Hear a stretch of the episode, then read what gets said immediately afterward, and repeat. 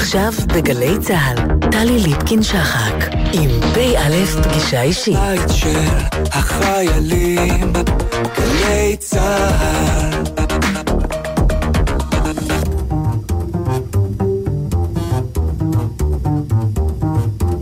שלום לכם, שבוע טוב לכם. מוצאי ט"ו באב אוהב לכם. פ"א פגישה אישית בסופו של שבוע קורונה ומדון, תאונות וצער, וגם רסיסים של ששון. שבוע של שרב כבד ומהביל בארץ ופגעי מזג אוויר על פני הגלובוס הזועק אלינו, עמודו, הצילו. פ"א, פגישה אישית משולשת על סיפו של שבוע חדש שיהא דומה ככל הנראה למשנהו, אבל מנוקד שעשועי אולימפיאדה בלי קהל, אפשר גם מדליות שיוסיפו נחת רוח, סוג של מתנות קטנות. פ"א, פגישה אישית משולט, משולשת שתתמקד באהבה, על אף שט"ו באב פירושים רבים ולאו דווקא מלבבים לו, הרי שכל הזדמנות טובה לנו לבחור באהבה. פ"א, פגישה אישית משולשת, מתחילים.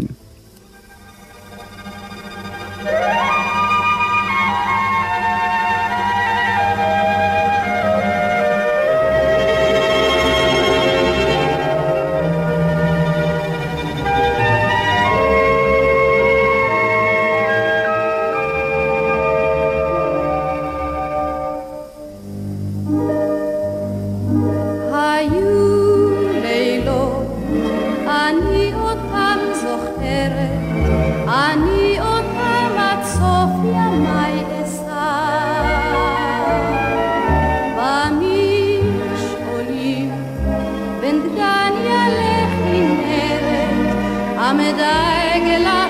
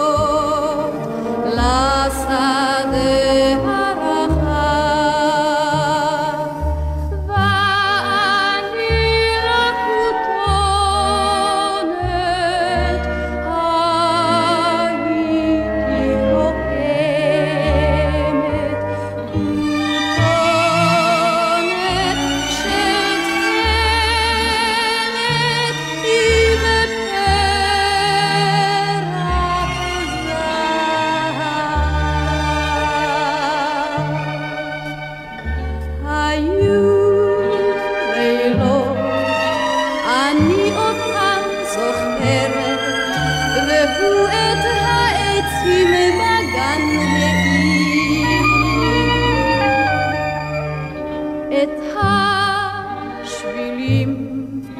בין דגניה לכנרת כי רק אותי ישמור לו לתמיד.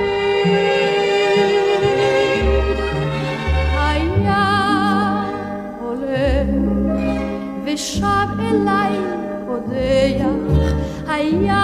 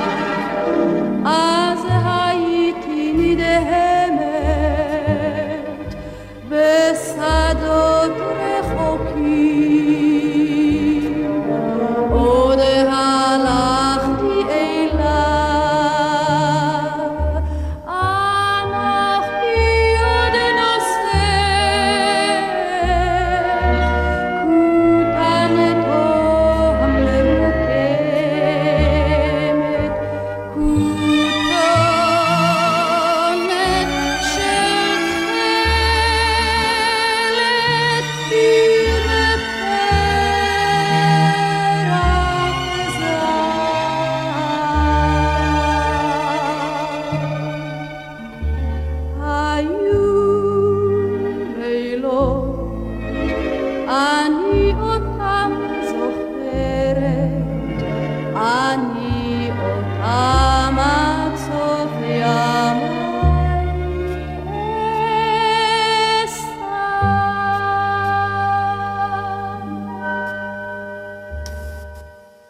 דוקטור יואב רונאל, מרצה במחלקה לתרבות חזותית וחומרית בבצלאל, האקדמיה לאמנות ועיצוב, גם עמית מחקר במחלקה לספרות עברית באוניברסיטת בן גוריון, שלום לך. היי, ערב טוב, מה נשמע? ערב טוב, שבוע טוב, ט"ו באב שמח, כבר סופו של ט"ו באב, אני מודעת לזה שיש לט"ו באב פרשנויות שאינן בהכרח מלבבות, כפי שאמרתי בהתחלה, מרובות, אבל הזדמנות לדבר על אהבה, הזדמנות לדבר על לב. ולבדוק איתך, מי שגם אה, עוסק בזה אה, ביומיום שלך בבצלאל ובחומרים שאתה מלמד, בייצוגים התרבותיים, אה, גם ספרות, גם קולנוע, גם מוזיקה של אהבה בתרבות המערב, ובפרט לשאול אותך מה מקור הייצוג הוויזואלי, הגרפי של לב? מאיפה זה בא? זה סיפור קצת מורכב, כי היו לאורך השנים כל מיני תופעות של הדימוי הזה שכל כך מוכר לנו. נגיד ב-600 לפני הספירה היה, מצאו איזה מטבע שעליו מוטבע איזה מין סמל דומה לזה, אבל עם זאת זה לא, לא, הייצוגים המוקדמים האלה לא היו באמת הלב, אלא כל מיני, פעם אחת זה היה צמח שומר שהיה ידוע כאמצעי מניעה, או כדי שתייה, כן, כל מיני, ואנחנו כשאנחנו גילינו אותם או ראינו אותם, אמרנו אלה לבבות, אבל בדיעבד לא. הלב הרשמי הראשון, הבלתי מעורר הראשון, הוא מהמאה ה-12, שנת 1338, במין איזה ספר שירה, פואמה, שנקרא הרומנסה של אלכסנדר, שבהתאם לתקופה היה גם מלא בציורים שמתארים כל מיני מעשי אהבים, לא בהכרח כאלה שקשורים לעלילה של הסיפור, של הפואמה הארוכה, ואחד מהם רואים במפורש נערה שמציעה את, שמחזיקה את הלב של אהובה בידה. Mm. זה ההופעה הרשמית הראשונה של הדימוי הזה, של האייקון הזה, ומיד אחר כך הוא ממש התפוצץ. כלומר, אפשר למצוא אותו החל מאותה שנה בכל מיני מקומות, בכל מיני ייצוגים. הלב כפי שאנחנו מכירים אותו מבחינה גרפית, זה... זה... זה, זאת ה, ה, זה האופן הפיגורטיבי שבו הוא מיוצג תמיד, אין, אין וריאציות לנושא? תראי, ב, ב, אני מסתכל על הדימוי הזה מולי עכשיו, בדימוי כאן יש לו קצת יותר תלת מימדיות כזו, ממש נראה כמו לב, אבל בגדול כן, כן, הלב, לבבות מתחילים להופיע מאותה שנה. זה לא מקרי כי אלה, אלה השנים, קצת לפני כן, יותר מאה ה-12 ו-13, שהאהבה הרומנטית, כמו שאנחנו מכירים אותה, התחילה, בעצם קמה לתחייה. עוד מעט, עוד מעט אנחנו נדבר עם פרופסור אדיר כהן על, על, על מכתבי אהבה, על, מהמאה ה-12 כבאמת איזה ציון דרך כמובן. בדיוק. כן. אבל, אבל שם זה לא רק, אני חושב שמעבר למכתבי אהבה וכל הטקסים המאוד מוזרים שהם היו עושים, שם, היה שם גם איזה מין הפסיכולוגיה של, של אותה תקופה, תפסה את היכולת שלנו לדמיין ולאהוב, הרי האהבה היא פקולטה של הדמיון, צריך להגיד, כאיזה מין תהליך מין פסיכולוגי-פיזיולוגי שמתרחש ממש דרך הלב. כלומר, האהובה נקלטת, האהובה האהוב נקלטים על ידי העין, והדימוי שלהם או הדמות שלהם חודרים לתוך הלב ומוטבעים על, על, ממש עליו. ככה מתוארים בכל שירי האהבה. האמת שזה די מעניין, כי עד היום אה, הרעיון הזה שהאהובה או האהוב מוטבעים על הלב שלנו, על לוח ליבנו, עדיין חזק, כלומר, אבל, ואז לכן הלב כדימוי פואטי הפך לדימוי חזותי, שהלך ונהיה יותר ויותר פופולרי. אני, אני אגיד שאני אני חד משמעית יכולה להעיד על כאב לב, או על שברון לב, זה כואב פיזי. כן. נודע כן, לי הדבר נכון. עם, עם בוא השבר שלי. אז, אז זה באמת, זה לב. זה, כן, זה כן. שם, במקום ההוא. אבל בכל זאת, מכל בחינה אחרת, החיים מתפתחים, יש אבולוציה תרבותית, אפשר אולי לדבר על גם איזה דגנרציה, אבל, אבל גם איזושהי התפתחות, ועדיין הלב במקומו, כבודו במקומו מונח. איך אתה מסביר את זה? זה מעניין, אני, אני חושב, קודם כל אני חושב שבאמת הפילוסופיה מאז ומעולם, כאילו מאז ומעולם זו נראה מגוחכת, אבל כבר מימי אריסטו וכאלה, ניסו להבין באמת איך אמצעי החישה שלנו את העולם עובדים. כלומר, איך אנחנו מרגישים דברים בצורה רציונלית, או בצורה פיזית, או בצורה באמת רגשית. ואני חושב שאולי באמת אותה, אותו כאב פיזי שאת מתארת, שכמובן אני לא יכול שלא להזדהות, אני חושב שזה עזר למקם את המערכת הזאת, את התפיסה הזאת של הפסיכולוגיה האנושית, דרך הדימוי הזה של הלב שלו. וגם, אני חושב שהאהבה הרומנטית שבאמת נולדה באותה תקופה, היא עדיין חזק מאוד איתנו, אנחנו עדיין אה, צאצאים של אותה... של אותו רעיון. זה אה, צורך, זה צורך אנושי, זה צורך אנושי, הוא לא קשור רק בעיניי- ל-reproduction, לרבייה.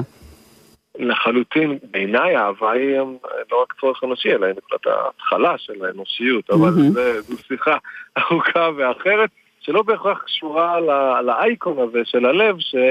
נכון. שעבר שינויים רבים, ובמאה ה-20, עם השינויים שגם עברה האהבה, הפך להיות ממש מין אה, אה, תוצר, כאילו מין אה, אובייקט או מוצר מסחרי שמיוצר בייצור המוני ונמסר ומופץ ומשמש כדי, הרי המאה ה-20 זה המאה שבה אהבה ורגשות הפכו להיות מין משהו שאנחנו אה, מבזבזים עליו כסף. זה, אנחנו מדברים בחג האהבה, אני נכנסתי אתמול לקנות איזה עציץ, אז הסתבר שהמשתלה מלאה ותישאר פתוחה עד שעה מאוחרת כדי למכור אה, מוצרי אה, יום האהבה, אה, פרחים ונגזרותיהם. והכל יקר פי שתיים. עכשיו, יש המסורת לשער. לתת מתנות, לתת מתנות בוולנטיינס היא יותר אה, שנה מהמאה ה-20, אבל במאה ה-20 לאהבה באופן ספציפי קרה משהו מאוד אה, מוזר, שהיא הפכה להיות מין משהו, כותבת על זאב האילוז, הסוציולוגית המפורסמת. בסדרת כמה ספרים אה, מכספר שנקרא על, ה, על תרבות הצריכה, שנקרא Consuming the Capitalist Utopia, The Romantic Utopia, ועד הספרים שלה על אהבה היותר מפורשים. כך או כך, אנחנו מבטאים את האהבה שלנו גם בין השאר דרך אה, צריכה של, אה, צריכה גם במובן של לקנות מתנות ופרחים לחג האהבה, ליום האהבה, וגם כמובן בסרטים וספרים שמספרים סיפורי אהבה ומציגים אותם, ועד אה, מוטלים זולים שיש להם מיטות בצורת לב. אה, כלומר, הקפיטליזם עשה דבר יפה לאהבה, הוא הכניס אותה חזק לתוך המערכת שלו, אה, וגם בתוכו אני חושב שזה עוד שינוי, אם אני קצת ארחיב, ממש בקצרה. שהאהבה במאה ה-20, אה, אהבה מודרנית, מה שאפשר לכנות, היא גם סוג של מין ביטוי עצמי, כלומר, אתה מגשים את עצמך לא רק דרך הקריירה שלך, אלא גם דרך האהבה שלך, היא מין ביטוי של ההחלטה, את ההחלטות שאתה מקבל, של הבחירות שאתה מקבל, של נטיות הלב שלך. אה, כלומר, בשביל להיות אדם מאושר ושלם, עליך גם אה, לדעת לאהוב כמו שצריך, בניגוד למשל לתרבות אה, שידוכים, שבה אהבה או מערכות יחסים זה משהו שנכפה מבחוץ. אבל זה גם, זה גם פרי עידן ה- ה- האני במרכז, מטבע הדברים. כן. כן, בדיוק. זה מין ה- האני המודרני שנולד, הוא, וזה אומרת אילוז ממש במפורש, הוא אני אוהב גם. כלומר, האהבה הרומנטית בימי הביניים זה סיפורים די מדהימים, יש שם אבירים שנוסעים בכל אירופה ועושים קרבות אבירים, וכל זה בשביל לזכות בנשיקה על הלחי של אישה נשואה. חשבתי שתגיד לזכות בלב של מישהי. בלב, אבל ממש לרגע, היא מעניקה לו את הלב, ואז זהו, זה נגמר שם. אין רומנים, גם מיניות היא ממש מחוץ לעניין. כלומר, מיניות ונישואים זה דבר אחד, ואהבה זה מין דבר רוחני ונעלה. בעידן המודרני האהבה הופכת להיות אה, ביטוי של האני, מה שמגשים את עצמו, האינדיבידואל, שבוחר את ה... כאילו איזה מין בחירה כזאת, אה, רומנטית, אה, אבל גם לא, לא פחות מרומנטית, גם להיות שמעידה משהו עלינו. כלומר, אה, כן, שזה אנחנו נראה לי כולנו מכירים. כן. אבל אתה- אתה, מדבר גם, ב, ב, ראיתי את, הנושאים ב- בקורס שלך אה, בשיח אהבה, אה, סכנות, אה, אה, מודל רומנטי שמציב את האהבה עצמה כסכנה, סיבה למוות, מחלה או שיגעון, זאת אומרת, אה, האהבה היא כבר לא רק אה, אה, דבר אה, מתוק ובריא, אלא בעידן שבו הכל מוגזם, ובתרבות אה, צריכה, גם, צריך, גם צריכת האהבה יכולה להיות אה, בדו, בדוזות אה, גדולות מדי, ש, שמעוותות את, ה, את הרעיון הבסיסי.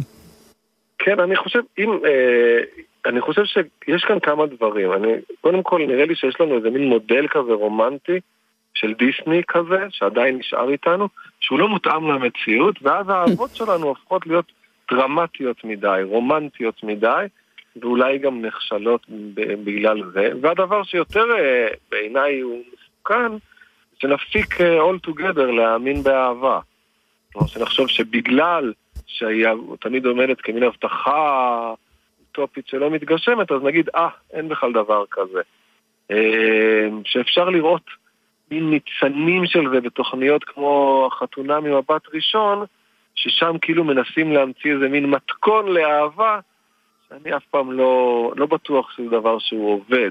הרי הדבר, בגלל הכישלון של זה, זה כאילו אהבה הופכת להיות משהו אה, בלתי מושג. אה, נראה לי שצריך לחשוב על זה טיפ, טיפה אחרת. אה, וגם, אני חושב, אם אנחנו נחזור לאייקון של הלב, כן. יש עכשיו מין, אה, עם לידת האימוג'יז. אה, לפני משהו כמו 15 שנה, אנחנו כבר, אהבה כבר הפכה להיות איזה מין אה, מטבע שחוק כמעט. הפכה להיות אימוג'י.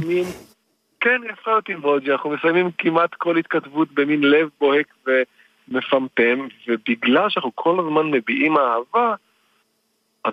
טיפה קשה להביע אהבה, היא הפכה להיות טיפה זולה יותר. אה, קצת מטבע עובר לסוחר, אנחנו אה, כבר כמעט אה, כל חבריי אהובה, שזה יופי.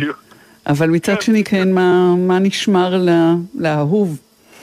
כן, אה, איך אנחנו היחיד. לאייקון הזה את המשמעות הבאמת אה, קדושה הזאת שהייתה לו פעם, האם אנחנו צריכים בכלל, אבל מה שבטוח זה ש- שאנחנו שולחים לב בוואטסאפ, הוא כמעט לא אומר דבר. אה, הוא כמעט, כן אה, אומר משהו, הוא אומר משהו, הוא מנסה לומר משהו. אני רוצה בדקה שנשארה לנו לדבר על הצבע, אדום או ורוד. עכשיו יש בכל הצבעים באימוג'ים, אבל, אבל בסוף אהבה היא אדומה?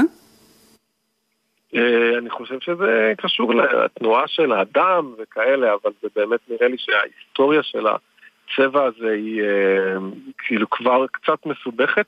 אני כן אגיד שנגיד אצל התיאולוג מרטין לותר, אבי הפרוטסטנטיות, אז Mhm. האייקון שלו, אז היה שם איזה מין צלב שחור שמסמל את המוות של ישו, רקע לבן שמסמל את ה...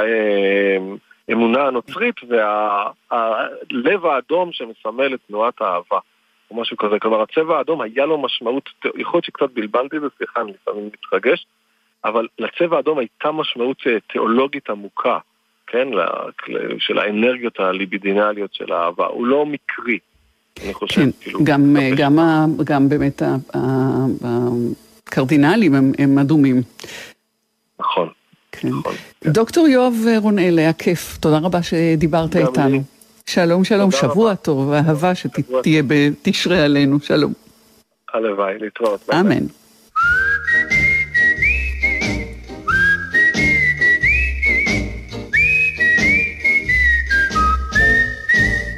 On a day like today, we pass the time away, writing love letters in the sand.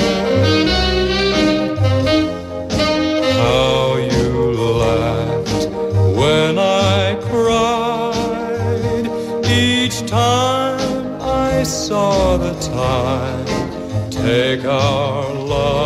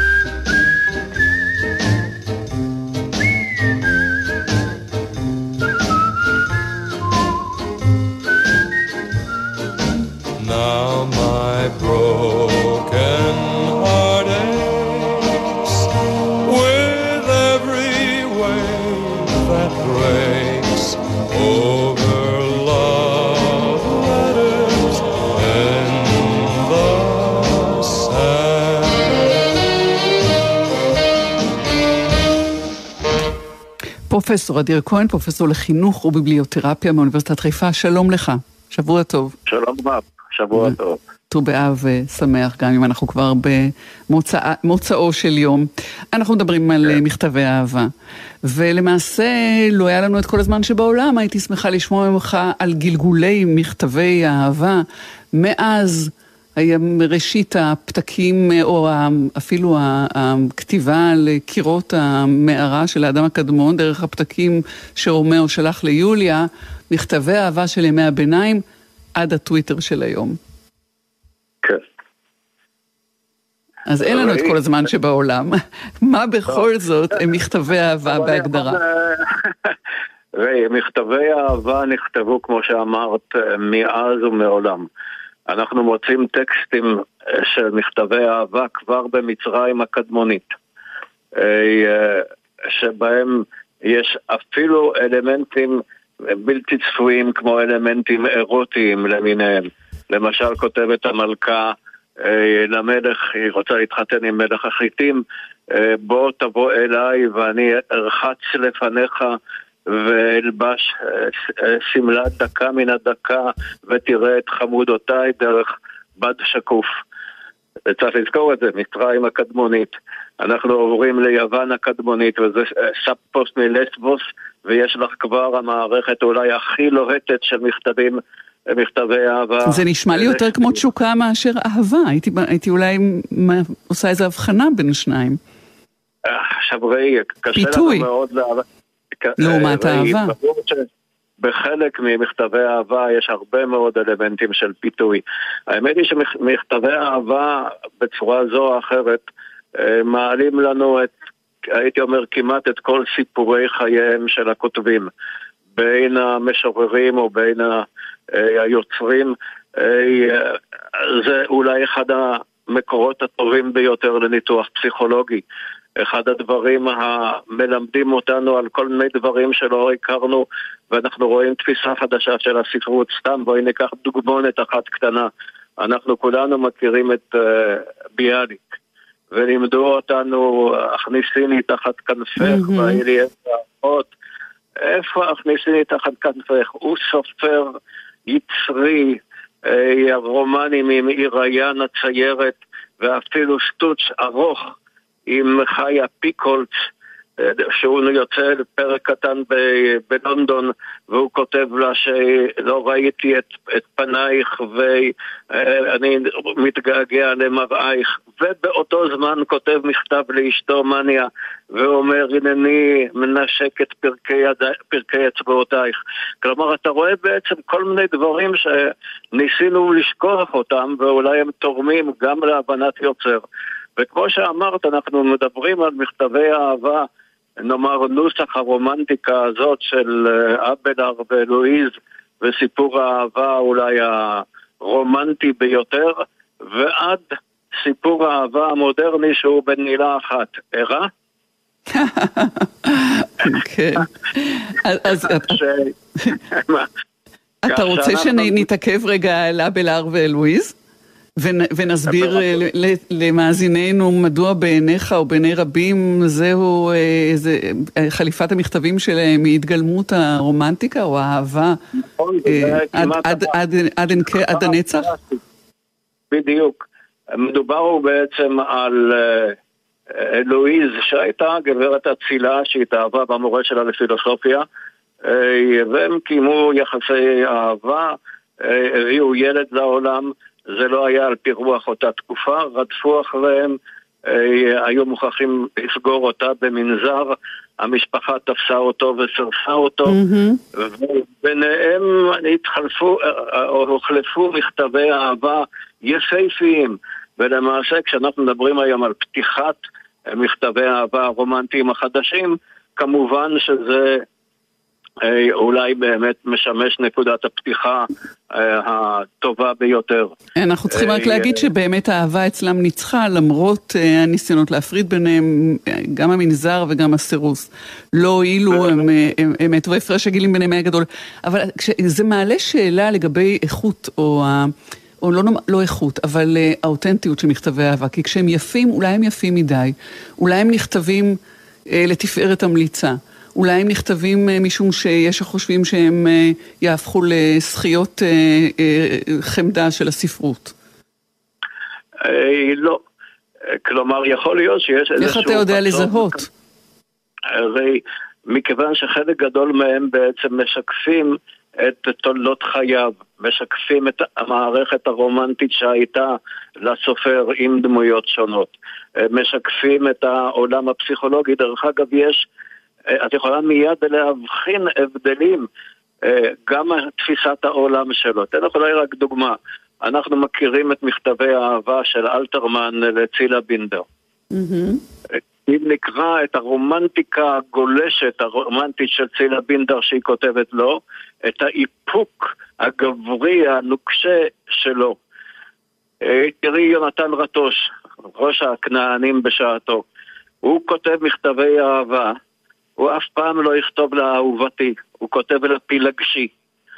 כלומר, באיזשהו מקום אתה רואה את הדמות. תראי מכתבי אהבה של לאה גולדברג, היא כל כך אוהבת את uh, סונה, המשורר, אבל לא מעיזה, אז המכתבים שלה הם נורא מאופקים, מספרים על ביקור במוזיאון, אילו יכולנו להיפגש. כלומר, אתה רואה את האישיות של היוצר. כמובן שאם אתה הולך אל העולם המודרני, אל אולי אחד המשוררים הנפלאים ביותר דווקא במודרנה, כמו uh, צ'ארלס בוקובסקי, אתה רואה שהתפיסה שלו היא באמת ברוח הזמן, כבר צינית, כבר קשה, אה, ואתה קורא את הדברים כמובן, ואתה רואה תקופה אחרת לגמרי, איך הוא כותב לה, או איך הוא כותב בכלל על מכתבי אהבה. אני אוהב את מכתבי האהבה שלי, הם אמיתיים. אה, יש לה תחת יפהפה. אה, יש לה נשמה יפהפייה. ואז כשאתה קורא כבר את המכתבים שהוא כותב, זה מדהים. יקירתי, מצאי את מה שאת אוהבת ושזה יהרוג אותך, שיסחוט את כולך וייבש אותך, שידבוק בך ויכריע אותך אל הלא כלום, שיהרוג אותך ויטרוף את שרירייך, שכל ואבוי. הדברים יעזבו אותך. את שומעת את הטון הקשה. לעומת זאת, אם את הולכת לפני זה כמובן, הרבה לברנרד שואו. משורר, ציניקן, מדעים ועם מערכת יחסים שלו אה, מאוד מאוד קשה, מאוד מאוד אה, צינית במכתבים של האהבה שהוא כותב וגם בתגובות שהוא מקבל מהאהובות שלו. אה, למשל, רק כדוגמה, אה, אהובתו כותבת לו, בן בלי בית נודד עיוור שכמותך, שוזר מילים, אתה מעליב את המלאכים בכנפיך, שחורות אדומות, ברנש עלוב נפש ואומלל שכמותך, וכולי וכולי. כלומר, אנחנו רואים כאן שבמכתבי אהבה בעצם האנשים עושים המון דברים. הם משתפכים, הם אה, גומרים חשבונות. הם, אה, ועדיין אתה מגדיר. זאת, אתה עדיין מגדיר זאת כמכתבי אהבה. למרות שיש, מכתבי שהם אהבה. טעונים רגשות. הם, הם טעונים רגשות, הם בנויים על מערכות יחסים, אה. הם משקפים בעצם את, את האישיות כולה, ולעיתים אם אתה רוצה ללמוד על הסופר עצמו, דרך העולם של מכתבי האהבה של, שלו אתה יכול היטב היטב להכיר כל מיני פנים שאחר כך מתגלגלים בשירים, בסיפורים וכדומה. ומה, מה, יש אבל, אבל מה אתה אומר, פרופסור אדיר כהן, או עד כמה מעניינים אותך מכתביהם של אנשים שאינם סופרים אה, ואינם יוצרים, אלא אנשים מן. היישוב? מה אתה, מה אתה מוצא בואי שם? ניקח- בואי ניקח אולי דקה אחת, לרגע אחד נלך אל מי שאנחנו לא מכירים כרומנטיקנים. בואי ניקח את יאיר, יאיר שטרן, כן, מפקד הלח"י.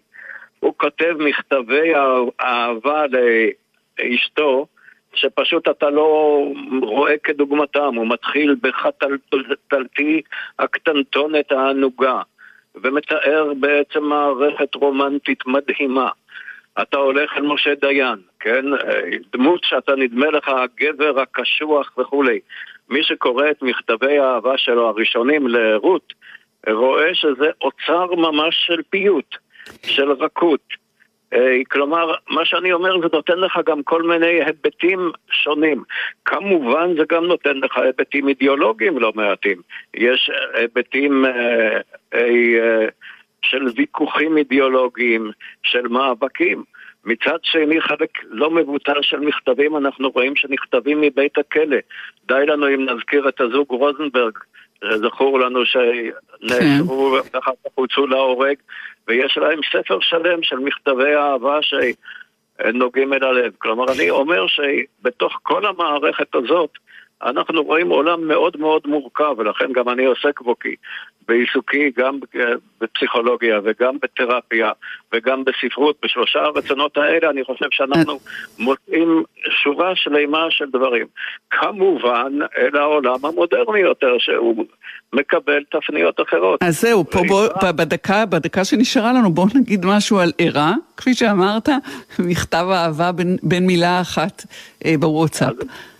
וכמה כמה, רלו... כמה, כמה אה, לגיטימי בעיניך מכתב אהבה שהוא ציוץ אה, בין כמה, לא יודעת כמה תווים מותר בטוויטר, אה, אבל אך, לא יודעת, אה, כמה מאות אולי, שכחתי. לא משום שכל מי שעושה הרי הוא כבר רשאי, אבל זה עולם אחר. את יודעת, פעם במכתב אהבה היו דאגים לנייר, לד... לכתיבה. לביסום הנייר אולי. כן, למעטפה, היו יושבים בבית ומחכים שיגיע בדואר. היום אני שולח לך מכתב אהבה, את יכולה לענות לי תוך שנייה. אני גם יכול לכתוב את מכתב האהבה הזה ב-20 העתקים או ב-100 העתקים, ולשלוח 100 אוהבות. שלא לדבר, לא לדבר על חשיפה, כשאנחנו מדברים על טוויטר או על המקומות האלה שבהם אה, זה לא רק מספר התווים, אלא על העולם שנחשף, כל האהבה היא פחות אינטימית, וגם מכתבי אהבה פחות אינטימיים. מטבע הימים האלה. כן. הצ'אטים באינטרנט, בעצם חלק מהם מחליפים לגמרי את מכתבי האהבה. כן. אה, יש באמת אלמנט של זרות, אלמנט של ריחוק. אה, אה, כך שביסודו של דבר אנחנו הגענו היום לעולם שהוא פחות או פחות כמובן רומנטי. זה לא אומר שאין אהבות, אבל האהבות הן כבר מקבלות תפנית אחרת. אה, הלשון היא לשון הרבה יותר קשוחה, לא תמצאי לרוב השתפכויות ארוכות וכולי. אה, כמה חבל. בכך נסתפק, פרופסור אדיר כהן. מודה לך מאוד על השיחה הזאת. שלום, שלום.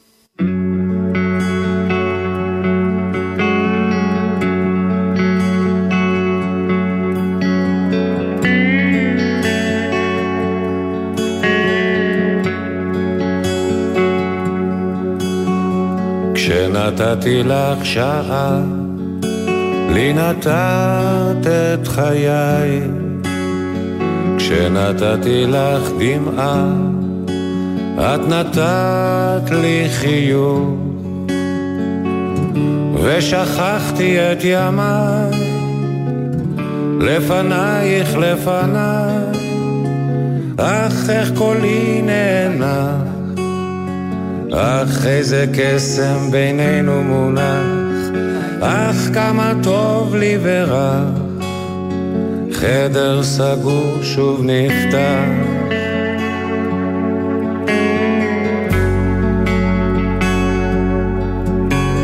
כשנגעתי בכתפך, את קרבת את שפתיי, והרעד בגופך התגבר בתוכי ועצמתי את עיניי בידייך בידיי אך איך קולי נאנח אך איזה קסם בינינו מונח אך כמה טוב לי ורע חדר סגור שוב נפתח לתאר מה שבי צומח, אין מילה בתנ"ך, רק היא מילה כמילת מפתח, כשאני איתך.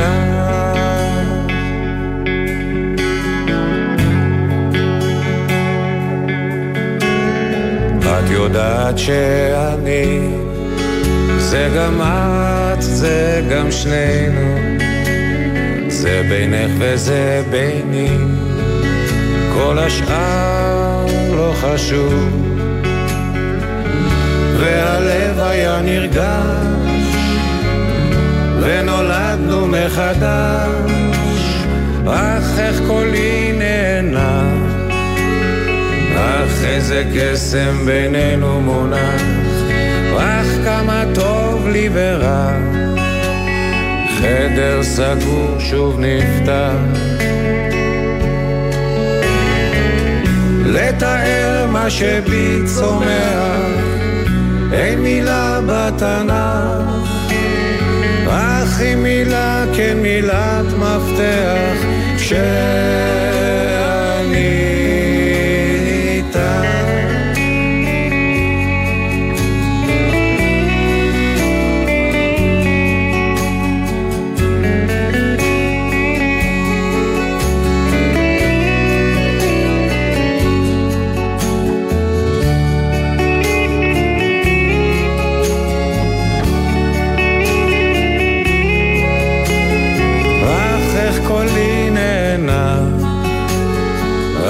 איזה קסם בינינו מונח, אך כמה טוב לי ורע, חדר סגור שוב נפתח.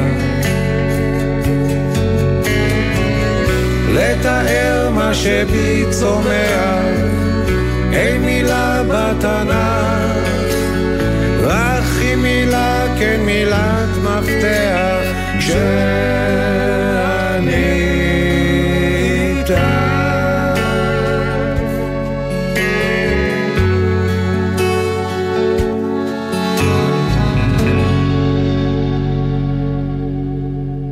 וגם זה קשור לאהבה, או לאופן שבו אנחנו מצפים שתהיה יותר אהבה, ואם לא אהבה, לפחות הבנה, הקשבה, הכלה. שלום לך, הגר אזולאי, דוקטורנטית בחוג לפסיכולוגיה ובמכון טרומן לקידום השלום באוניברסיטה העברית בירושלים. ערב טוב.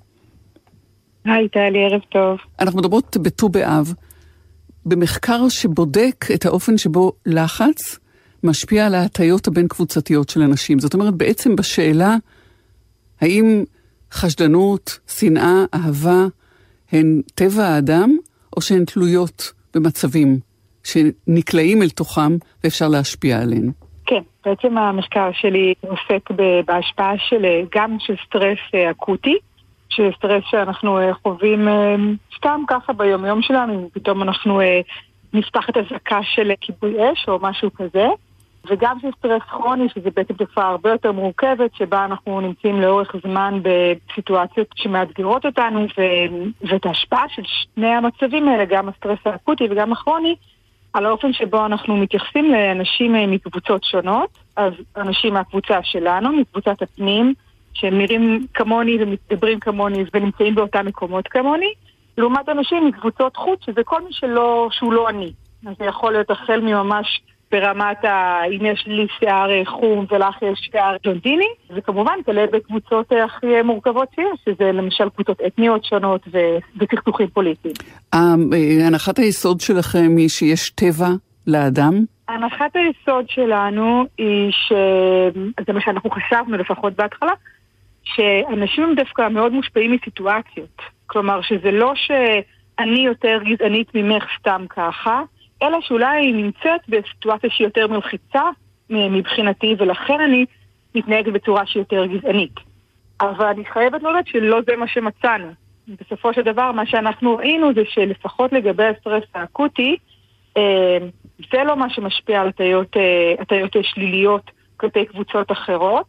כן ראינו הטיות מאוד שליליות בקבוצה, בחברה הישראלית, אה, של, בעצם של קבוצת הפנים, שזה נאמר יהודים, אשכנזים, אה, מזרחים, אה, גברים, נשים, כלפי שתי קבוצות מיעוט, שזה גם יוצאי אתיופיה וגם אה, פלסטינים אזרחי ישראל או ערבים.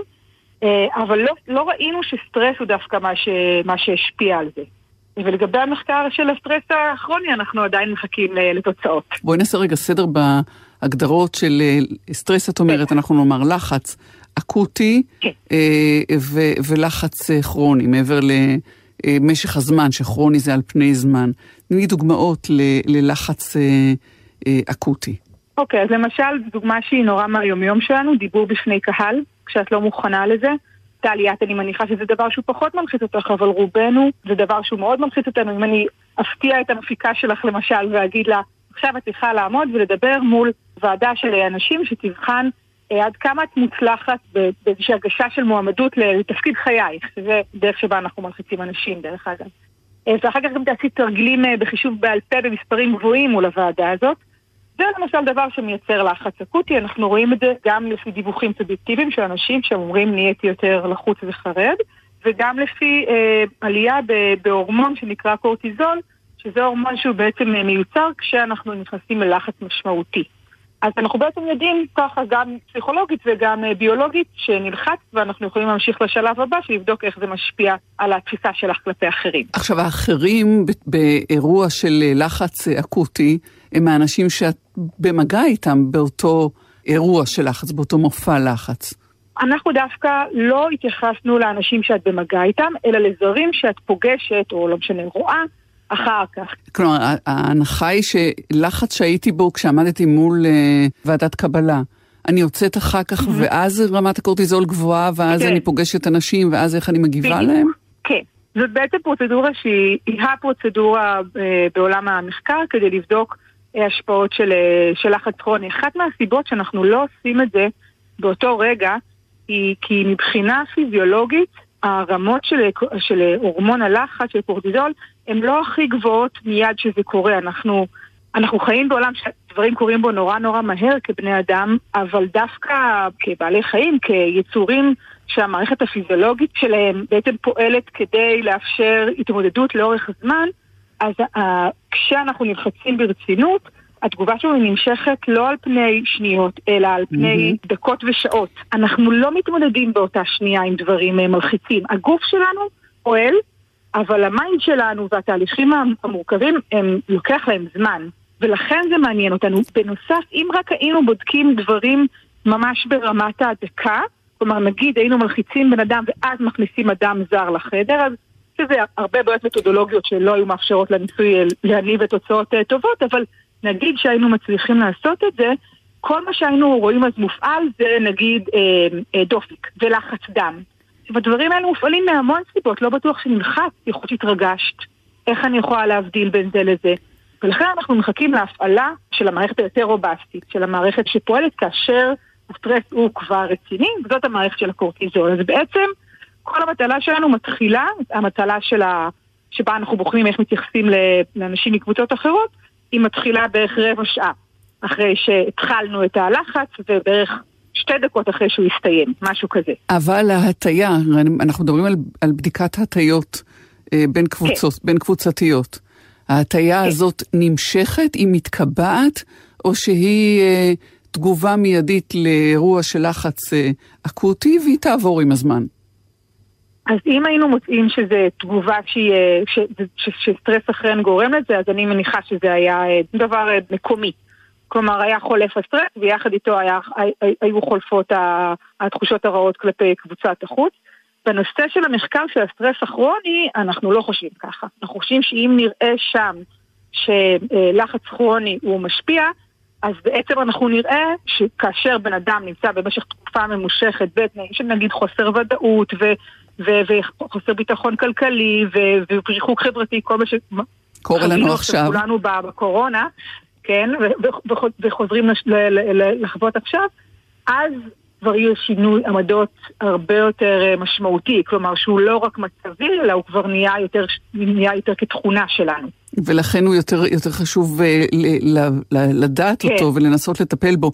מה המשמעות בכל זאת הפרקטית, המעשית? כשהתחלנו, כשהתחלנו לחקור, עניינו אותנו שאלות גם יישומיות. ולמשל, אני יכולה לתת לך דוגמה, אנחנו יודעים ששתי הקבוצות ש, ש, שאני חוקרת, שקבוצות החוץ שאני חוקרת, שזה יוצאי אתיופיה וערבים בישראל, הן קבוצות שיחסית מקבלות יותר שיטור יתר, שזה בעצם הפעלת יותר כוח ויותר נגיד התמקדות בקבוצות מיעוט על ידי משטרה.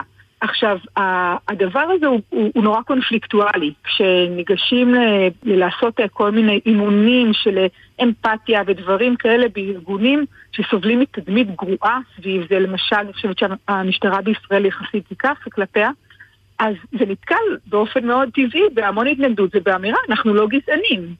אבל אם למשל היינו מוצאים, או שנמצא בעתיד, שסטרס אקוטי ו/או סטרס כרוני משפיעים על זה, היינו יכולים לבוא למשל למשטרה עם תוכנית שאין בה אשמה.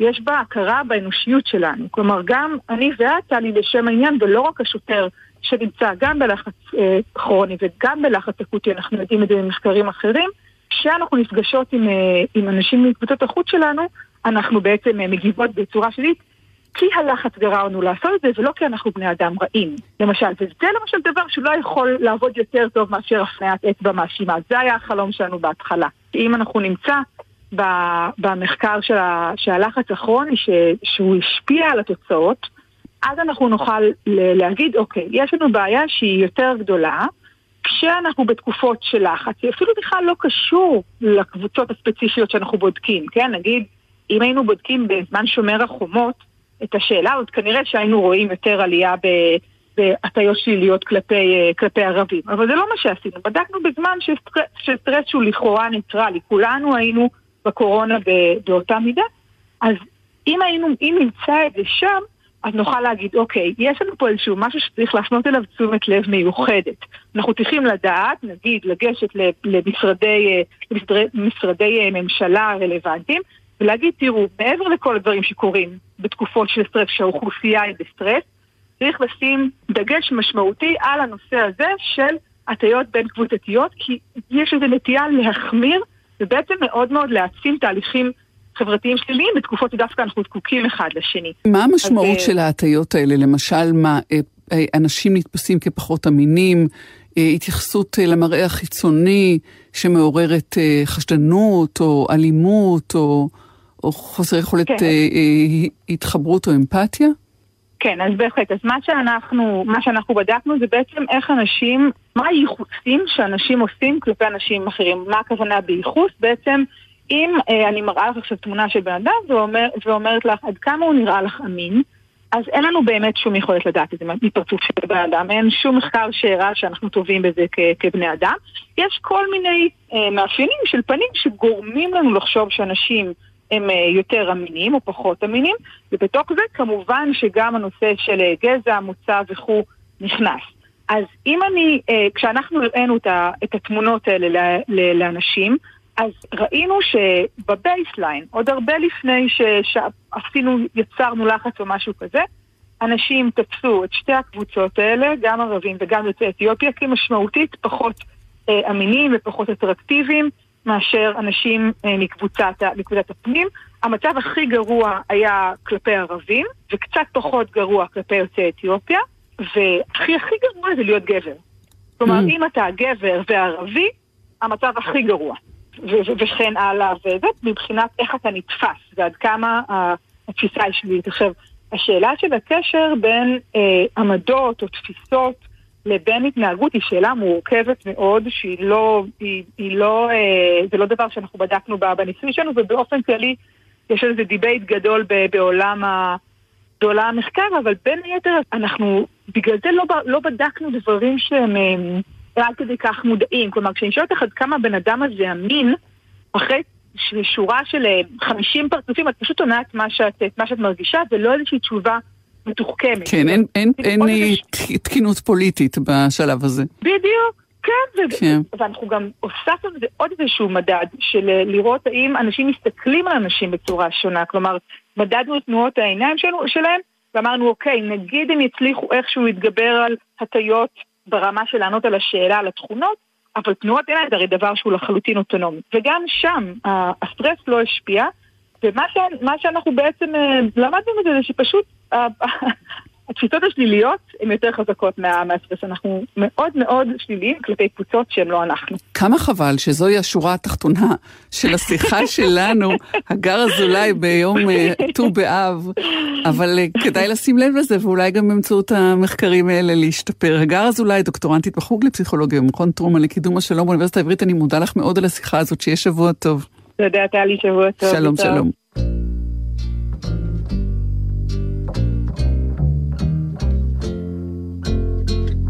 אם נדע לאהוב, שנינו את ואני, מתוך הלב ילדה יפרחו יונים. אם נדע לאהוב, ולו רק במפה, גם ימים אפורים יראו כמו שבת, אם נדע לאהוב בחיבה וברוב, החושך ייעלם והאור ימלוך, אם נדע לאהוב גם קרוב גם רחוק, האימה והצער לא יהיו לחם חוק.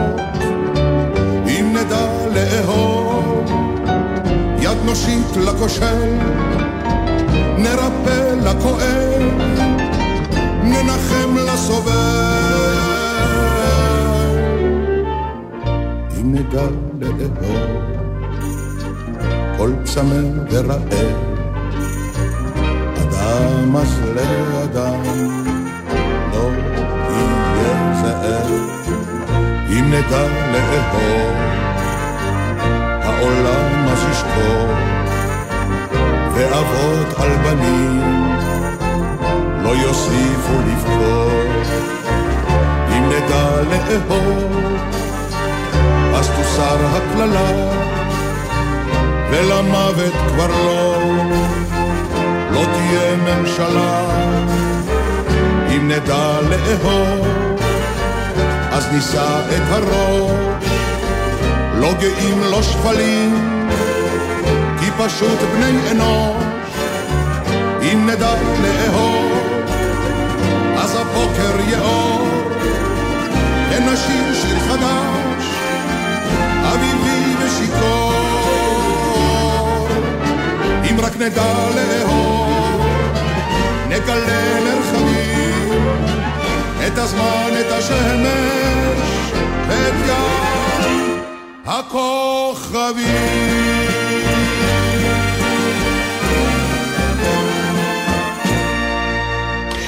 אם נדע לאהוב, את המשדר הזה הפיקו איתי, עשו איתי אל צ'חנובר, יפעת גלר וניצן שקדי, באולפן הייתה עמית כהן, דביר יהודה היה אחראי על הביצוע הטכני, בדיגיטל דניאל הראל, בפיקוח הטכני אסף סיטון, שרק לא נשכח לאהוב, אחרינו רבית הכט.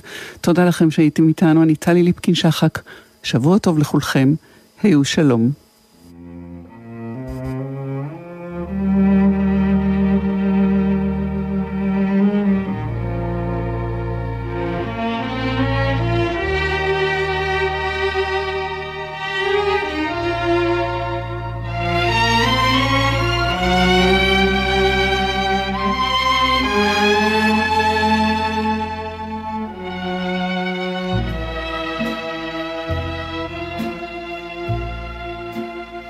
Shadow of your smile when you are gone will color all my dreams and light the dark. Look into my eyes,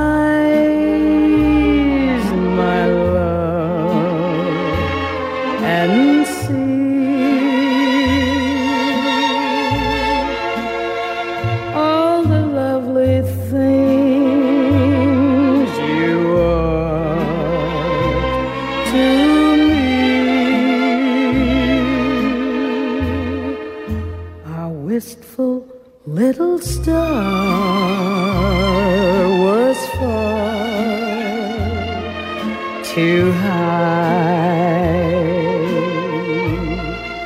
A teardrop kissed your lips,